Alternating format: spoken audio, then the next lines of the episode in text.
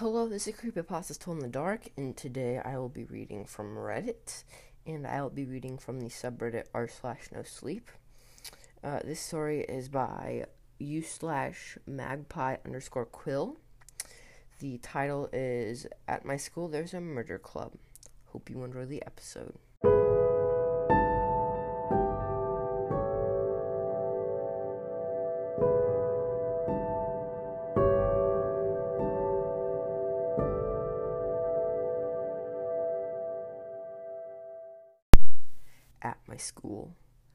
A murder club. There were two types of people at Ashbourne Intermediate School those who knew about the murder club and those who didn't. My little brother, my little brother Elliot was among the people who didn't know. He was a sweet little kid, an innocent sixth grader, the kind that took notes during advisory and got picked on e- endlessly by the jocks. On Thursday, he was sitting at an empty table in the lunchroom, reading a book while the other sixth graders had gone out for recess. I sat down next to him and sat down my tray. What you reading? Elliot pushed up his glasses and smiled. The thirteen problems. I was on the fall it was on the fall reading list. Sounds boring. I think you like it. Actually, it's a collection of murder mysteries. I've graduated from mysteries, I said, picking up my slice of pizza. Really? What's next for you then? I com I took a comically savage bite of my pizza and flashed Elliot a tomato stained grin. Real murder. Elliot laughed. I laughed with him.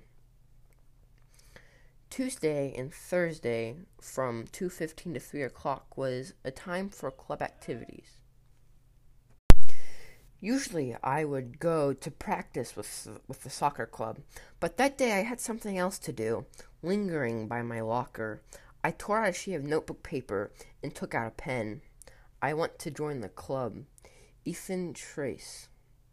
Being careful not to be caught by a hall monitor, I went down into the basement level and made my way over to the broom closet, where the murder club was famously rumored to meet.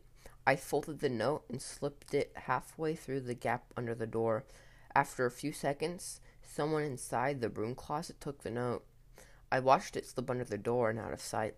I felt my heart beat a little faster as I hurried back up the stairs, out onto the soccer field. After practice, I found a note taped to my locker, taped inside of my locker. I unfolded it to reveal a short message in unfamiliar handwriting. The only way to join the club is to kill one of us. Think of it as a rite of passage. My stomach twisted at the thought of taking someone's life, a sickening thrill that had grimly been prepared for. That I had grimly been prepared for. I clenched my fist around the note and pressed it deep into my pocket. The game is on, I muttered. Once you were among those who knew about the murder club, it was fairly easy enough to deduce who was in it because they mysteriously went missing during the Tuesday and Thursday club periods, and the teacher could never find them. The one I decided would be easiest to take out was Ad Adney Bale this the silent kid in sixth grade, he shared his lunch with the rest of the oddball freaks in Ashbourne, either staring and smiling at nothing or toying with a with a deck of car- cards. Sometimes he held out a fanned deck to a kid sitting next to him as if he was going to perform a magic trick that made some people think he was he was in the Magic Club, but I checked and his name was never on the roster roster. One day I came to school with a packet of rat poison in my backpack.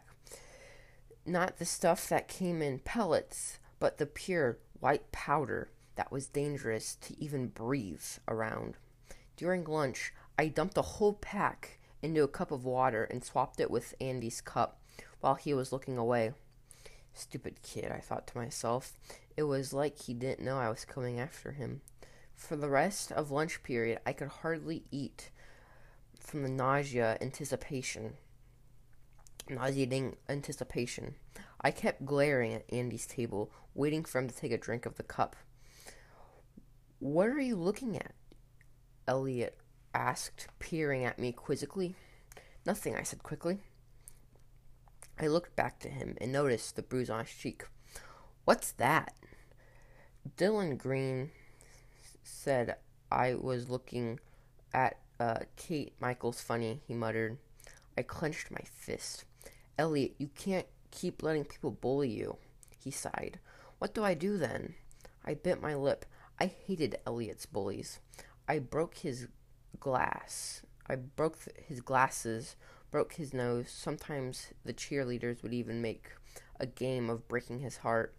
I tried to help him, but the only thing that made that made them tease him more than a scrawny little nerd who needed his bigger brother, brother, brother to bawl him out of trouble.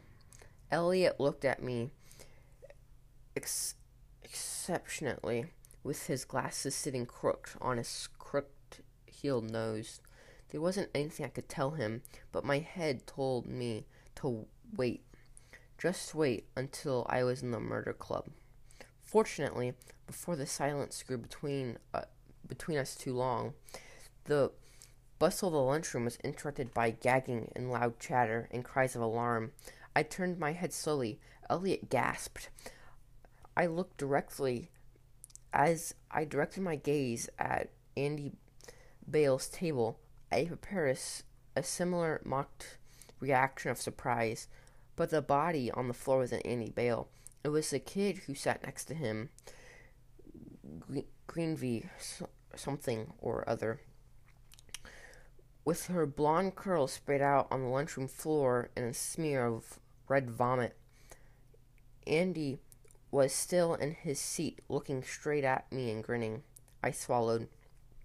He must have known something was in his cup, must have switched it with Greeneves. I ber- berated myself for thinking he was so foolish.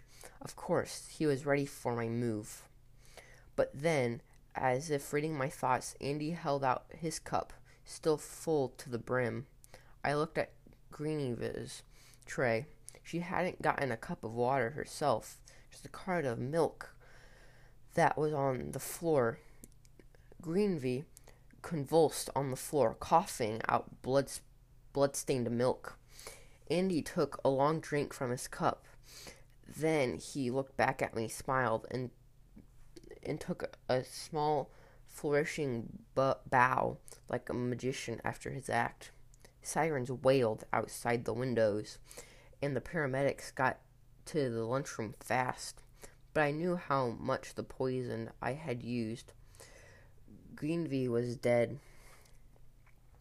School closed down after the incident. Elliot told our mom and dad that maybe it was time we transferred schools, put to somewhere, maybe to somewhere in the city. He brought up the topic a few times before, like when Cynthia Noka had been found floating at the bottom of the pool a couple months ago, when Liam Addison had kneeled over last summer at the ball game, and when Ricky B- Blake had choked to death mid presentation in March at the science fair. I suggested switching schools back. But when I was smaller and more scared, it never worked. Our parents always shook their heads and told us Ashbourne was the best school in the area. The strange monotone voice, as if students being murdered on the month on a monthly basis wasn't anything to be concerned about. As far as I could tell, all the other students' parents did the same. Nobody ever left Ashbourne, not the students, not even the teachers. Some whispered that it was a curse. When school reopened, everyone who was still alive was still there, while the ones who did not know about the murder club tried to forget Green, Greenvy's pale face and red eyes. The ones who knew d- discreetly turned their heads to the members of the club as they passed in the hallway. Their unspoken census was that the murder club had killed Greenvy just like any other mysterious death that happened in Ashbourne. As for me, I opened my locker to find a note taped up inside. We appreciate your service. Please try again. Jasmine McCartney in seventh grade was simply known as to be known as the gardener girl. If she ever made friends, she was always abandoned she always abandoned them in favor of tending to the garden at the back of the school. During lunch recess, some people joked that she was closer to the chickens than with humans, but those people did not know that whatever the hens in the coop grew older, it was Jasmine who slaughtered them and made chicken soup for the gardening club. I'm sure the gardening club invited her to join many times, but she never showed up unless it was for the soup. On Monday, I waited in anticipation in the gardening shed. Sweaty hands clasped, clasped around the handles of a long, rusty pair of gardening shears. Soon, I began to hear footsteps coming down the gravel path. I flattened myself against the wall and tried to calm my breathing. The door cracked open. As soon as I registered Jas- Jasmine's brown hair and freckles, I lunged at her with all my might. Just as she turned around in surprise, she shanked the blades of, ye- of shears six inches into her stomach. Jasmine coughed and stumbled back. I followed her, pressing the shears deeper into her, trying to ignore the sickening squelching sound. Jasmine crashed against the shelves of the gardening equipment and crumpled to the floor. Blood bubbled onto the dusty floor of the shed. Jasmine's eyes f- filtered up to me. I'm sorry, I muttered through clenched teeth, but you should have seen this coming. Jasmine's pale lips twitched for a moment. I thought the shape resembled a smile. Why do you want to be a part of the club? she breathed, a shocking calmness in a raspy voice. For Elliot, I replied. I yanked out the shear- shears, and with one last cough, Jasmine slumped forward, dead. The shed was filled with a musty scent of blood. I wiped the shears with a rag used for drying the gardening tools and grabbed the shovel so that I could bury both. When I opened the door to leave the shed, I stumbled back as I realized someone was just outside. That's a noble cause, Jasmine McCartney said, smiling. Elliot, I mean. Such a weak soul. So many people would love to hurt him. I gawked at her. I gawked at her, at her stomach that was clean of gore, the blood stained rag in my hand, and finally at the floor, the shed behind me. Kevin Filch, Filcher from the field hockey team lay dead upon the floor, blood and guts spilling out of his stomach. His wide eyes, frozen in terror, stared back up at me. I swallowed hard and slowly turned my head to look back at Jasmine. We appreciate your service, she said, smiling cheerily. Cheerily. Please try again. In week's time, school had reopened again. I should have stopped my antics then. I should have been warned by the strange, unexplainable way the members of the murder club danced with death, taking the lives of two innocent people in their stead. I really should have realized that the club was using those same sinister tricks to keep me around for their entertainment. When the fingerprints of the bloody sh- of the blood shears the investigators found buried in the garden matched with Paul Tretton's instead of mine. But I could not stop, not anymore. I told myself it was all for Elliot. That, as a member of the murder club, I could steer the club towards targeting his bullies until my little brother was finally free. A heroic cause. But more than anything now, I just wanted to take a smug grin off of Andy Bale and Jasmine McCartney's face. Not just that, I would give them a show. At the end of the week was a school play, a production for for the first three acts of Julius Caesar. I planned to kill the third and final member of the murder club there. Nico Harvey was a theater kid, though he only went to after school rehearsals and never once showed up to the theater club. He sat behind me in history class, and sometimes I could almost feel him watching me. Nico laughed like a psychopath and hummed bars of Tchaikovsky at random times, habits made even creepier by his piercing stare that never broke eye contact. Despite his unsettling disposition, in the theater he ruled the stage as if he actually possessed thousands of personalities and could adopt any one of them as long as it was written in a script. It was the upcoming play. He could take on the role of Julius Caesar, the glorious Roman general who was who was stabbed to death by 23 senators in the culmination of the play. I planned my moves such more carefully this time, determined not to be given any way where the where and how I had decided to strike. I snuck in and out of the backstage days before the performance, avoiding the stage crew and studying the props, daggers and senators would use to stab Caesar were designed like a classic toy used for pranks. A flax aluminum blade with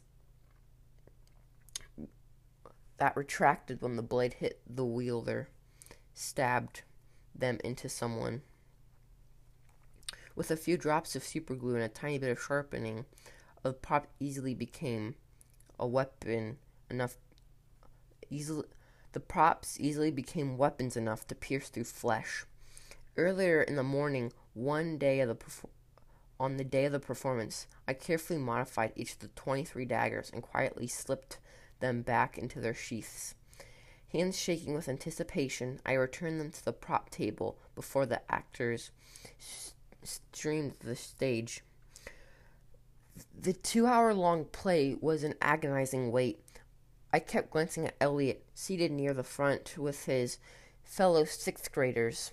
Part of the conclu- consensus seemed to come back when the cold and calculated gaze as I thought about my little brother having to witness the slow, painful death I had planned for Nico Harvey.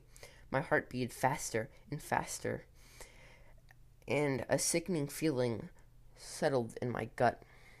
By the time I was desperately wishing I could back out, it was already too late. Nico Harvey regal, regaled in beauty in his crimson cape and laurel crown walked onto stage between the cardboard pillars. One of the of the Senate for the final scene. The waiting senators unsheathed the daggers and one by one stabbed them swiftly into Nico's chest, and I thought they would stop after the first sight of blood. But the blade sank into the white linen tunic and gouged deep into the warm flesh. The actors did not do much as blink. They kept advancing one by one, sinking the daggers into Nico Harvey, seemingly uh, uh, oblivious to the blood that slowly dyed his costume and streaked down his legs. And the crowd didn't stir, not even when the smell of blood drifted down the auditorium, not even when Nico staggered and fell backwards onto the stage with a wet splat. When I looked around, everyone around me was watching the stage with stage with glazy eyes that almost looked lifeless. Nico twitched silently on the blood-stained floorboards of the stage. The twenty-three senators watched him without a word until his convulsion stopped, and he finally felt still. Travis Hemington, the kid that played Brutus the traitor, slowly walked up to the front of the stage and delivered his final lines in an empty voice. People and senators, be not frightened. Do not fly. Still, stand still. Amphibiation debt is paid. The curtains did not close with a sound, and the lights slowly faded to black. As I, I, I jumped as the audience erupted in applause. The lights flared b- back on, illuminating the faces of the crowd. Some teary-eyed, some delighted, some just glad that boredom of listening to Shakespeare was over. The curtains opened, and the actors walked onto the spotless clean stage and began to take their bows. At last it appeared. The last to appear was Nico Harvey, the star of the performance.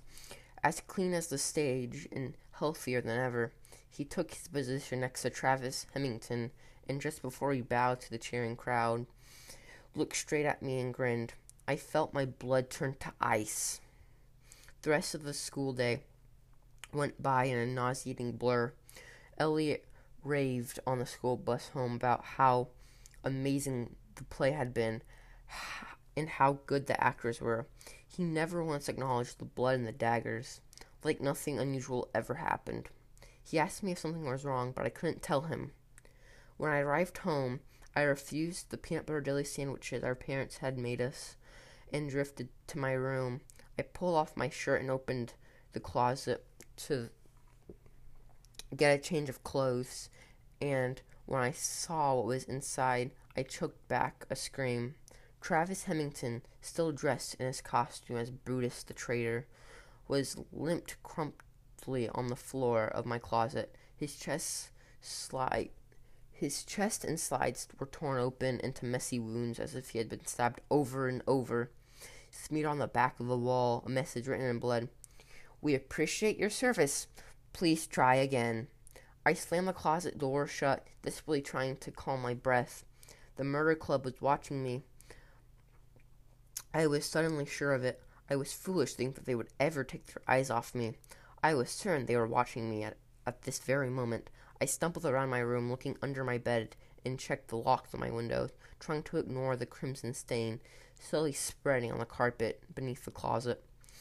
Then I looked to my door and spent the time until sundown trying to scrub the stains off the carpet, refusing to open the closet, do- refusing to open the closet even as more blood trickled out onto the floor. My parents and Elliot, Elliot must have noticed the par- pallor in my face at the at the dinner table. I they gave me a concerned looks, but there was nothing I could tell him. I I stuffed my face. I stuffed the mashed potatoes and peas into my mouth and retreated back upstairs, where I went back to frantically scrubbing the stains that had spread through the width of the closet. Some hours must have passed until I fell asleep. I don't remember even getting to bed, but when I woke up, I was underneath my covers. It was dark, maybe 3 or 4 a.m., and I was hearing sounds. We appreciate your service, someone whispered. Please try again. I pulled it upright, shaking. Who's there? The voices giggled. Try again, Ethan Trace. Please try again. I felt myself go pale. Standing at the foot of my bed were the three figures and three sets of teeth that glowed in the moonlight as they grinned down at me. Andy Bale, ja- Jasmine McCartney, and Nico Harvey gathered around me, regarding me like hawks circling prey. They cradled as Jasmine's arms was the fourth figure, small and thin, Elliot. I gasped. What do you want to do with him? What do you want to do to him? Jasmine giggled. Nothing, she said. Nothing yet. What do you want to do with me? Nico smirked. Well, you just you still want to join the club, don't you? What do you call what do you people call it, the murder club? No, no, please, just leave me alone. That's a pity, Nico Nico said, grinning coldly. I would hate for anything to happen to your brother. Elliot groaned, stirring in his sleep. Andy reached out his finger and slowly stroked his hair. Don't touch him, I cried. Jasmine beamed. So, you'll try again? Try again? Yeah. It's been super fun. It's been great fun playing with you. We'd hate for you to quit. And besides, Nico mused, you might finally get one of us someday. You might kill us. You might kill one of us once and for all. And what hap- and when that happens, who knows? He chuckled, a sound a, a sound that chilled my bones. Maybe then you'll finally learn about the the real secrets of our club. There were three types of people at Ashbourne Intermediate School those who knew about the murder club and those who didn't, and me. Trav- Travis Hemington. Travis Hemington's body was gone without a trace in the morning. Even the stain on the carpet had vanished, as if it had never been there. Elliot complained about some bad dreams he had as the school bus rumbled over the dirt. I think I saw Jasmine McCartney, he said. She was grinning, only good part. She was the only good part. She had flowers in her hair, and she was holding a chicken from the garden in her arms. I nodded absently. She was really pretty, Elliot sighed. Do you think she would talk to me if I ever said hello? We appreciate your service. Please try again. We appreciate your service. Please try again. We appreciate your service. Please try again. We appreciate your service. Please try again. Their laughters echoed through my head. Their pitiful mockery of smiles flashed before my eyes. I pressed my hands into my pockets, feeling the weight of the switchblade I had taken from my father's drawer. Ah, uh, yeah, I said meekly. And I have and I have a feeling she likes you already.